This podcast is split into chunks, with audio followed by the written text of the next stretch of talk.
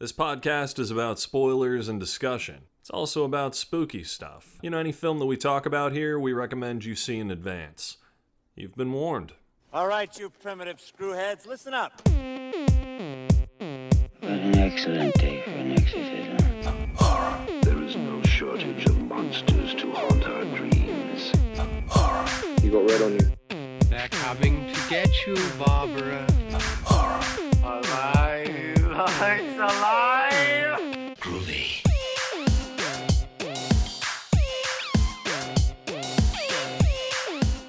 Hello, everyone, and welcome to another brand new episode of Oh, the Horror. It's a horror movie podcast where we take a look at classic and modern horror films from an expert and a newcomer's perspective. I'm the newcomer, Steve Allman. And I'm the expert, Rob Holmes. And today we are looking at the 1984 crash bang wallop of a classic-ass movie, Gremlins. Yeah, we are. This is like... This, along with films like The Goonies and Ghostbusters, that was like making up my childhood, you know what I mean? And Indiana Jones. This is quintessential 80s. Absolutely. This is it's so... Golden era 80s. It's so good. And the thing about Gremlins, man, when you think about what it could have been, it would not have been as beloved as it is today. So this film is it's directed by Joe Dante, who directed The Howling, and it's produced by Steven Spielberg as executive producer, and written by Chris Columbus, who's known for directing Home Alone, Home Alone 2, and the first two Harry Potter films. Lots of big talent coming out of this movie. Really, after having cut, Joe Dante having cut his teeth in, the early 80s and late 70s, mm-hmm. and then stepping up to the big leagues with these Steven Spielberg produced, very big films that are very glitzy, glossy for the time. And then mm-hmm. Chris Columbus, who I, low-key, really admire for the stuff that he's been doing. I even recently saw his Kurt Russell Santa Claus movie, which is hilarious and weird. Chris Columbus, as a writer, kind of doesn't really get the credit that he deserves, because he's kind of gone, toe-to-toe with a lot of great writers for mm-hmm. some big movies. Yeah. And that's the strange thing, is because when you look at Chris Columbus and some of his films, oh man. But then, it's the same thing with Joe Dante, and it's the same thing even with Spielberg. There's a lot of his films that I am just not a fan of. But I think all directors have hits and misses. This is a total hit on all levels. And you know what it is? It's the early 80s, man. The early 80s seemed to, late 70s, early 80s, really brought together... some great filmmaking talent across the board, writing, producing, directing, and special effects, man. The effects in this, the animatronics alone, I think I read it was somewhere around $30,000 or $40,000 per gremlin. You know, that's incredibly expensive, which, again, hearing that or thinking about that, you're like, oh, that's why they really utilized a lot of shots with the gremlins, especially later on in the movie. Well, and their animatronics too, because it's showcasing what they can do. That's the thing. When you see the little mogwais, some of those look a little puppety and whatever, but they still look pretty good all the way throughout. But then you see when they transform, and it's just, you're like, all right, man, now I see where a lot of this budget went to. Whoa. And this movie is just, it's such a strange film too when you think about it, because you think it's just a basic story about, and it is about, Billy Peltzer getting this pet from his dad, who in the beginning, it's a strange scene with his father, Rand Peltzer, getting Gizmo, this mogwai, from this Chinatown store, and this old man doesn't want to sell it. The very culturally sensitive Chinatown store. Oh my gosh, it's absolutely ridiculous, but it's very indicative of Hollywood in the early '80s, of what they were going for, that style. And you can definitely tell it has that little Steven Spielberg, Indiana Jones-ish. It's got that whimsy, even scene. Yeah. seeing that the light of the shop, that golden hue of like candlelight and industrial lamp, and then the short kid with the like baseball cap, like this looks so Spielberg. Well, I mean, and then you also have Temple of Doom coming out the same year, and you have Short Round in there. So yeah. Like it's very reminiscent of exactly what Spielberg was doing. It seems like there's a lot of and it's kind of fun to see these connecting the dots and these parallels between some of the films that he was producing and some he was directing. But then, you know, we find he gets the Mogwai, it brings him back. We have the three rules, which get broken faster than any rules almost immediately. Well, the first is keep them out of sunlight, or, you know, keep them out of light. Direct sunlight will kill them. Don't get them wet. And whatever you do, no matter how much they beg, no matter how much they cry, do not feed them after midnight.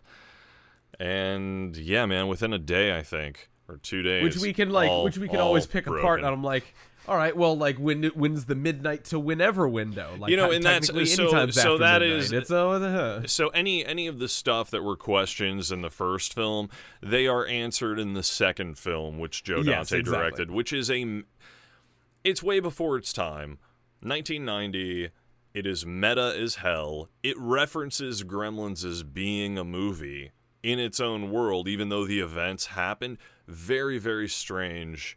But it's more of a comedy, and to me, that it delves into parody and things like that more so than taking itself seriously. This film, the first Gremlins, borders on comedy horror very well. There's a lot of macabre scenes in this. I mean, we have the Santa story that comes from Phoebe Cates that...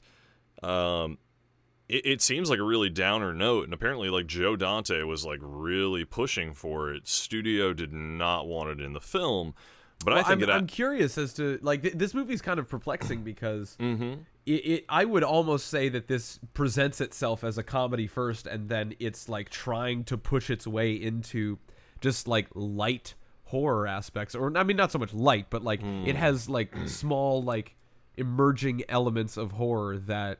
is actually surprising, like not so much tonally, but like outside of its own pacing. I'm like, oh, like I'm not supposed to be laughing at this part, like where we've kind of just been along for this fun ride.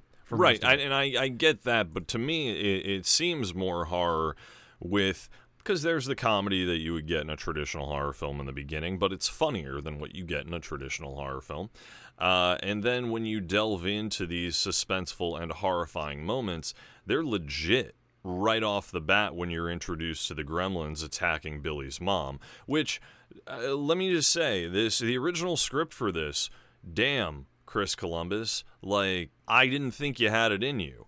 In the original script, he ends up killing the dog, which would have been awful, because why? Like, they already do it in every other horror movie, but luckily it doesn't end up happening. And the other thing is they were going to decapitate Billy's mom and toss her head down the stairs. That's insane. But like that, again, that makes an entirely different movie. Yeah, not one that you want to really. Well, and then the other thing was Dr. When he goes to see Mr. Hansen over at the college or wherever, or the school, and he gets the the needle in the butt. Originally, and I guess they had filmed a scene, he had needles, a ton of them, sticking out of his face, and they just ended up cutting that because it was a little too much for what I guess they were going for. And then the other thing was they were going to have Gizmo become the head gremlin and turn with everybody else. That was the original, and that was planned for filming. And then right as they're filming, or I guess when filming had started, Spielberg liked this, loved Gizmo's look, and was like, no, kids are going to love it. We want to follow Gizmo's story. So let's have it be Billy and Gizmo, and we'll have this character Stripe that comes in. And then they were, you know, it was dealing with having to adjust what you already had for Gizmo to try and make him look better and do more stuff as he's moving around the film, which is why he's, like, in the backpack most of the film towards the end, or, you know, in the middle part of it. And that seems like a very specific, direct, like, plot contrivance to just, like, okay, well, we have to have him always around. Mm-hmm. Well, and, yeah, you know, but it makes sense because Gizmo needs to be with Billy anyway. So I actually like that it fit together so well. And the way this film is paced out, it adds... There's enough of these really vile, horrifying moments where... I mean, this was also one of the films that helped to herald in the PG-13 rating, which came out a few months after this film was released, you know, along with Temple of Doom coming out same year. The amount of violence in this film, it goes from haha, lighthearted to holy crap, this thing is coming at Billy with a chainsaw trying to cut him into pieces. We have citizens of this town being murdered. Some, like... The Futtermans were supposed to originally be killed. Like, the Futtermans were supposed to die, but they added in a little thing at the end to say that Mr. Futterman was okay, and then they bring him into the sequel. But novelization and all that stuff, they are dead. So there's an interesting thing that, like, we talk about. I talked about tone before. Yeah. I still go back and forth as to how serious I want to take this movie every once in a while because of just how dour and like again macabre that a lot of the things that the Gremlins are doing, but they are just so like absurd. They're just absurd, right? To look at on screen, as well as like they don't take themselves too seriously. I think there's two moments that make that happen though, and I noticed this in the last watch or my rewatching of it was the bar scene. The montage in the bar scene, if you just had them harassing Phoebe Cates and you took out the Flashdance references and some of the referential humor of the time where they're wearing masks that somehow fit them and have mini guns that fit them, which the one at the end with Stripe, fine, I'll buy that. But all the other stuff seems slightly absurd in that moment. And if you took away that montage and still kept the Snow White scene... I think you would have something that would be a little more tense. Right. Because, again, all of these things kind of happen at the end where mm-hmm. I'm like, what even... Like it's not bad, but I'm just like, no, man, this movie's weird. Yes. Because, it is weird because you have a lot of these tonal shifts where, like, the kids pursuing all of these things are, like, they are in dire straits. Like, they are... People are actually getting killed in this. You know, it does seem lighthearted. You have probably, I think, one of the most deserved deaths in film history. No, oh man, Mrs. Deagle. You want to talk about that? Mrs. Deagle. She was the worst because her whole thing, and it was very much Wizard of Oz, Wicked Witch. It was I'm going to get your dog type thing. Right, exactly. She wanted to torture and kill his dog. And that was absolutely horrible. And she just doesn't describe specifically what she's going to... Well, no, at one point she actually does describe what she's going to do. And it's like, put it into a dryer and turn it on high. And then someone turns and is like, yep, nope, that would do it.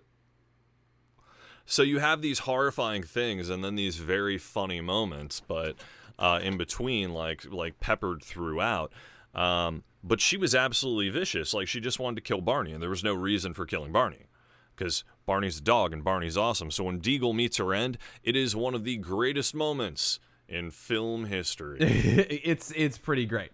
Because, again, this film delivers some pretty amazing moments like that, and then... It still has this lighthearted fun. Like, I've talked about this with Poltergeist as well, where these Steven Spielberg produced ones. Like, there's always just this era of, again, like whimsy and lightheartedness where regardless of what is being shown, you still feel safe. You still kind of feel like what you're watching isn't like the most in jeopardy that you could feel in most horror films. Oh, absolutely, yeah. And I feel like the audience goes along for a ride like that a bit more easily, where no matter what happens, we're still having fun, even if this woman wants to torture a dog, and like it's still presented in such a way where you're like, okay, that happened. Yeah, she got hers, kind of a thing. Right. Where I feel like any other movie would have been like leaning into it hard and made that dark and like made the Gremlins feel far more malicious, even though what they're doing is really messed up when you think about it. It's done, it's gallows humor, but not too much in your face. You know, exactly, and they're like breakdancing and like throwing popcorn and shit. Like it's so weird. That's kind of, I think, what makes this movie work is, it is weird because it's when we talk about how those scenes make the film kind of ridiculous when it comes to their montage stuff and the movie theater to a degree. Those scenes are actually what helped make the film. And I would say that Santa moment with Phoebe Cates where she's telling Zach Gallagher about... Great. And I think it's so morbid, but it's so real. You know, it's like this is something that... It humanizes everyone. Well, actually, what I really love about this film, it is about Kingston Falls. It is about Billy and it's about Gizmo and everyone that, but it's about the entire town dealing with this, with gremlins, invading and taking over. And it's the trappings of like this clearly like this set town, quote unquote, where it's this very fake, very Hollywood like. What's the word that I'm looking for? Dude, it's literally the Back to the Future. It's the same. It's the same as the Back to the Future set. Yeah. It is the facade ideal town. The facade town. The Americana Norman Rockwell painting. America. It is the American dream right there. You know what I mean? Sure, and they just keep playing and playing with that. It's a ridiculous. Well, I mean, they play with it. They play with it a lot in the sequel as well, but only through Billy's art and then dealing with that whole. That's a whole different story in itself. Which actually, I will say, for a sequel, one of the only reasons that I don't like the second one as much as the first is that I really wanted it to go back to Kingston Falls and deal with the fallout of everything that happened the first time around. Because we never really deal with what has gone on. I want to, talk to these characters again. We have Corey Feldman's character, Pete, who we see in the beginning, who is, I guess, Billy's neighbor and comes over and hangs out with him sometimes. And you see him in the beginning, you see him fighting off the gremlins and stuff dangerously by using scissors to cut Christmas lights or whatever. But, hey, you do you, man. But I would like to see, like, in the future, following and seeing if he's now grown up and then all of a sudden gremlins come back and it's you're still dealing with Billy and Kate are together, and then how they are in the sequel, but still in the town. You know what I mean? Like, have everybody in the town and follow their stories. I want to know how Billy's parents are dealing with it, because his dad wasn't around really for any of it. Rand got to miss all of it. So, like, seeing how how everyone from the town deals with the deaths that happened, the carnage that happened there. And are they going to be prepared if another gremlin attack does happen? Like, that would be really fun to delve into. And I feel like it was a blown opportunity. Well, the things that they present in Gremlins 1, really, you could do anything and everything with a sequel. And, like, not to speak about, like, the Gremlins 2 too much, but... Mm-hmm. The chance that they took to do what they did for Gremlins 2 is really bizarre, because you could have taken it just as seriously as you did in the first one, and you still have a really interesting story, but instead, like, you twist it in such a way that it's a parody, and it's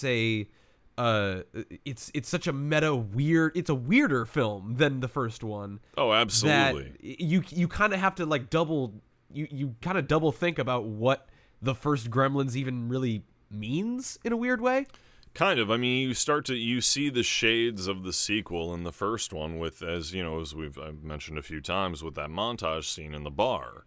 That basically, if you stretched out that montage for about 90 minutes, is Gremlins 2.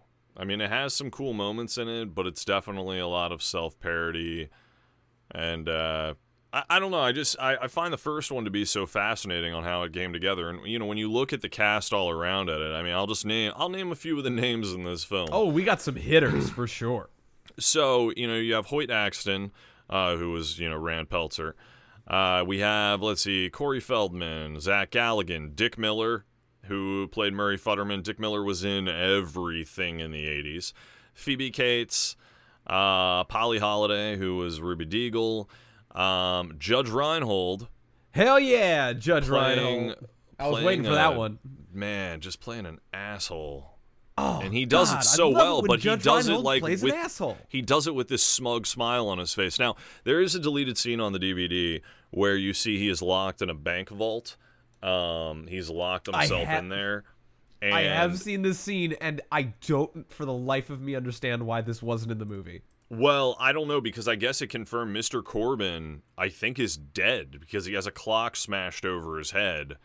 I'm pretty sure the bank owner, the guy, the bank manager or owner, he's dead. And then Judge Reinhold's in there. I guess it was done for pacing because the original cut for this was somewhere around an hour longer than the actual movie. Which is crazy to think that there's an hour, like a half hour or to an hour more of this movie that they just made and didn't put in is crazy. Well, it doesn't surprise me because when you're looking at the town and all the stories that are going on in it, the mother with her kids trying to get an extension on payments of rent, and trying to do that, following them, there could have been follow-ups to see how they were dealing with the gremlins and stuff like that. I mean, there's a lot of places that you could go with these side characters that they didn't really have the chance to. They didn't really delve into in the final film that was probably filmed, but just cut for pacing issues. Oh, exactly. Like you could easily have a million 30-second shots of people in this town dealing with these things in all certain types of scenarios, like Nightmare Before Christmas style, like what toy did you get that messed up your family kind of a style. I just saw Jonathan Banks, who was in Breaking Bad and Better Call Saul, as Mike Hermantraut. That's who most people know him as. Oh, yes, he is. He's Deputy Brent in this film. Yes, he is. Which is another crazy pull, finding out who actually was in this movie is going back. Please go back because you will see some amazing faces. Well, Chuck Jones is in this too. I did not remember that. Yeah, there's I think he's the one. I think he might be. I forget who he is in it. He might be the one who says that'll do it when the person's in the talks about putting the dog in the thing. So I think that might be him, but then you have a lot of Chuck Jones stuff happening, with Gremlins 2. And the first one they wanted to put in that Gremlins, the Bugs Bunny one, where he talks about Gremlins and stuff, and that was going to lead into the feature. But, Warner Brothers didn't really want to put that beforehand due to the content of the film itself, because this was the film that kind of pushed it. Actually, I think that might be why the sequel is as lighthearted as it is. If they wanted to add in that animated stuff, if they wanted to put in the Daffy Duck Bugs Bunny stuff that they do put in the beginning of Gremlins 2, in order to make that happen, you do have to make it a little more family friendly. And if Gizmo was as popular as it seems like he was, it makes sense to go with something that's a little more goofy. Well, and that's another thing that you mentioned, because you talk about Gizmo's popularity. This movie, at least Gremlins 1, seemed to be very in touch with its own marketability to kids. Oh yeah, with Gremlins and all that. I think that the reason that they probably took out quite a few of those tragic deaths is because that we're still giving this to kids. This is still essentially a movie for kids. Yeah, but so is Indiana Jones and the Temple of Doom, you know what I mean? I suppose, it's still, I think maybe they just wanted to be a notch down. Again, we didn't have PG-13 by then. But yeah, it did happen after because of these films, so it is interesting to see that. Now, we get into the voices of the Gremlins. Howie Mandel is the voice of Gizmo. Like, I mean, you didn't need to make Howie Mandel like that. That's just they're just making sounds. Yeah, but this was in the early '80s. Howie Mandel was, I think, just doing stand up at the time, but did a lot of voice work. So it makes sense. I know that it's a crazy. When you look at his career now, it just seems strange, right? But when you look at it back then, it makes sense. Frank Welker, okay, from Transformers fame, did the voice of he was the voice of Stripe. And now that makes sense. One of the Mogwais as well. And then Fred Newman, which I think might be the Fred Newman from Disney, from like the Disney Channel. I mean, I'd imagine that probably is the case. It might be. Yeah, it was. It was for the guy from the Disney Channel. He also did the voices on Doug. That's crazy. Oh, right. And then Michael Winslow from Police Academy fame.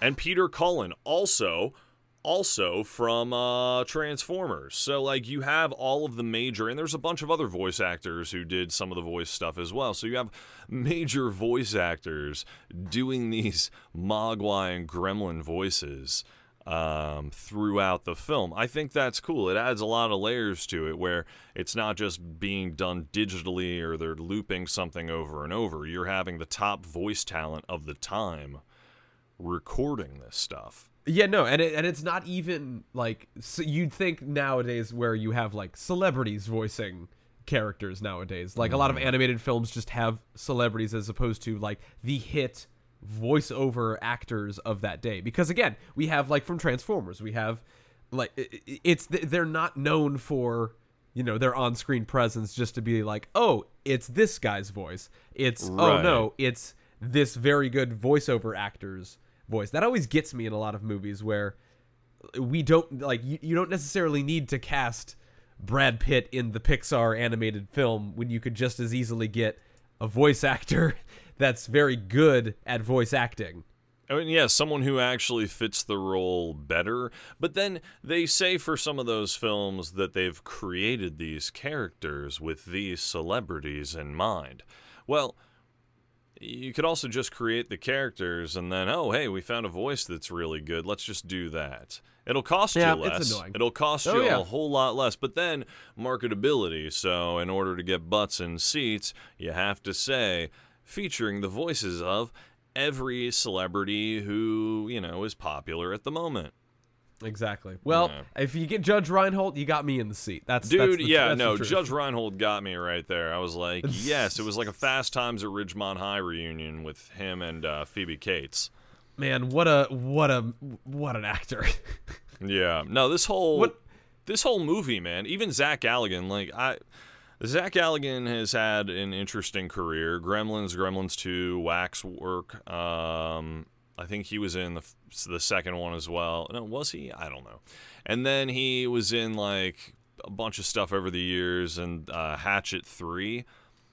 I still say this is his best film.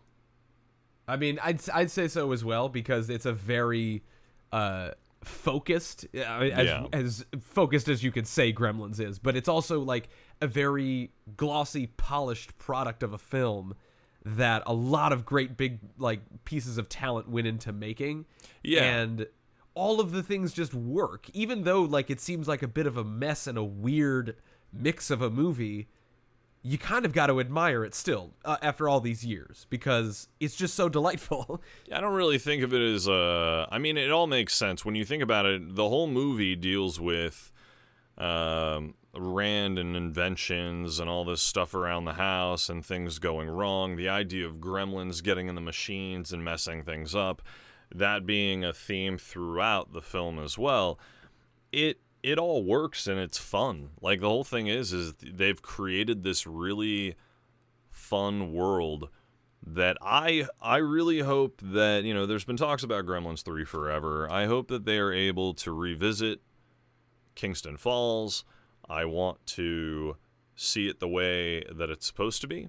Not, you know, like I don't want like a bunch of CG gremlins in this film either. Like I'm pretty sure that like amongst all most of these types of films, people would actually be very up in arms if there were CG gremlins. You know what, man? They do that all the time with stuff. We could be up in arms about it, but they might just do it anyway. They might just do it, but like I'd very much like to hope that that's not the case. Yeah, well, you know, I've hoped a lot of times. Hey, remember when 2011's The Thing came out? And they were all hyping it up to be all practical effects, and then the studio just overlaid a bunch of CG because thanks, Universal. yeah, because money's money. Hey, Universal, how's your Dark Universe going right now? Oh boy. How'd the Mummy do? Oh yeah, how was that? They really tried that. Man, I kind of, in a weird way, I kind of wish that that had actually happened so we could have some real bad movies to talk about. Dude, it's failed multiple times, though. They tried it, 2010, I think, with The Wolfman, and that didn't work. They keep going with this CG stuff. They keep thinking they can push that out there and people are just going to eat it up. You know what? This isn't 1999, and this isn't Brendan Fraser basically selling the Mummy himself. You know what I mean? Well, him and Rachel Weisz, like that chemistry alone sold the film. The CG was absolutely atrocious, and that's the thing. But goddamn it, it's still a great movie. Still a great film. Anyway, the point is, what we're saying Gremlins is great. Joe Dante, you make Gremlins 3, go all practical effects. Don't you know? And go for broke. Don't try to make a Gremlins 2 situation. Like I would like to see if we got another Gremlins. I want a true follow up to the original. Sure. Which again, like I got no beef with Gremlins 2. It's just very different from Gremlins. It's fine, 1. But it's just it gets too goofy, man. And then I am basically, instead of a film that I'm invested in, I'm not invested at all by the end of the film at all. You know, the second one, the first one, totally. Whole way through, I'm there the whole time. Sure, absolutely. Well, I think that's a solid recommend from both of us. Oh yeah, I mean, and totally. I could easily say that like Gremlins 1 for sure, like an unmitigated 80s classic. You know, what left is there to be said if you have not seen it already? Like it is worth seeing tenfold. But yeah, I would like to think that. We've got some pretty good sequel opportunities down the road. But what do we have in the pipeline next week, Rob? Next week, we have Fred Decker's The Monster Squad from 1987. So this was his follow-up to Night of the Creeps. Yes. It's been a long time since I revisited like a movie from Fred Deckard, which I remember like weirdly liking a lot because it's just got a lot of moving parts for the time. And he's just got this weird energy that I really like in his movies. Monster Squad, underrated class. Actually, a lot of people appreciate it now, but I still think at its time when it came out, underrated, didn't do nearly what it should have at the box office. But yeah, we are going to talk about it next week. So if you haven't seen it, which you really should have by now, go see it. And then next week we will be delving into a little bit of the history of the Monster Squad. Oh, yes, indeed. All right. Well, thank you again so much for listening this week. We have been Oh the Horror. You can catch us wherever you find your podcasts, Stitcher, iTunes, wherever you like. Feel free to give us a review if you so much like us that much, because it really helps out the show.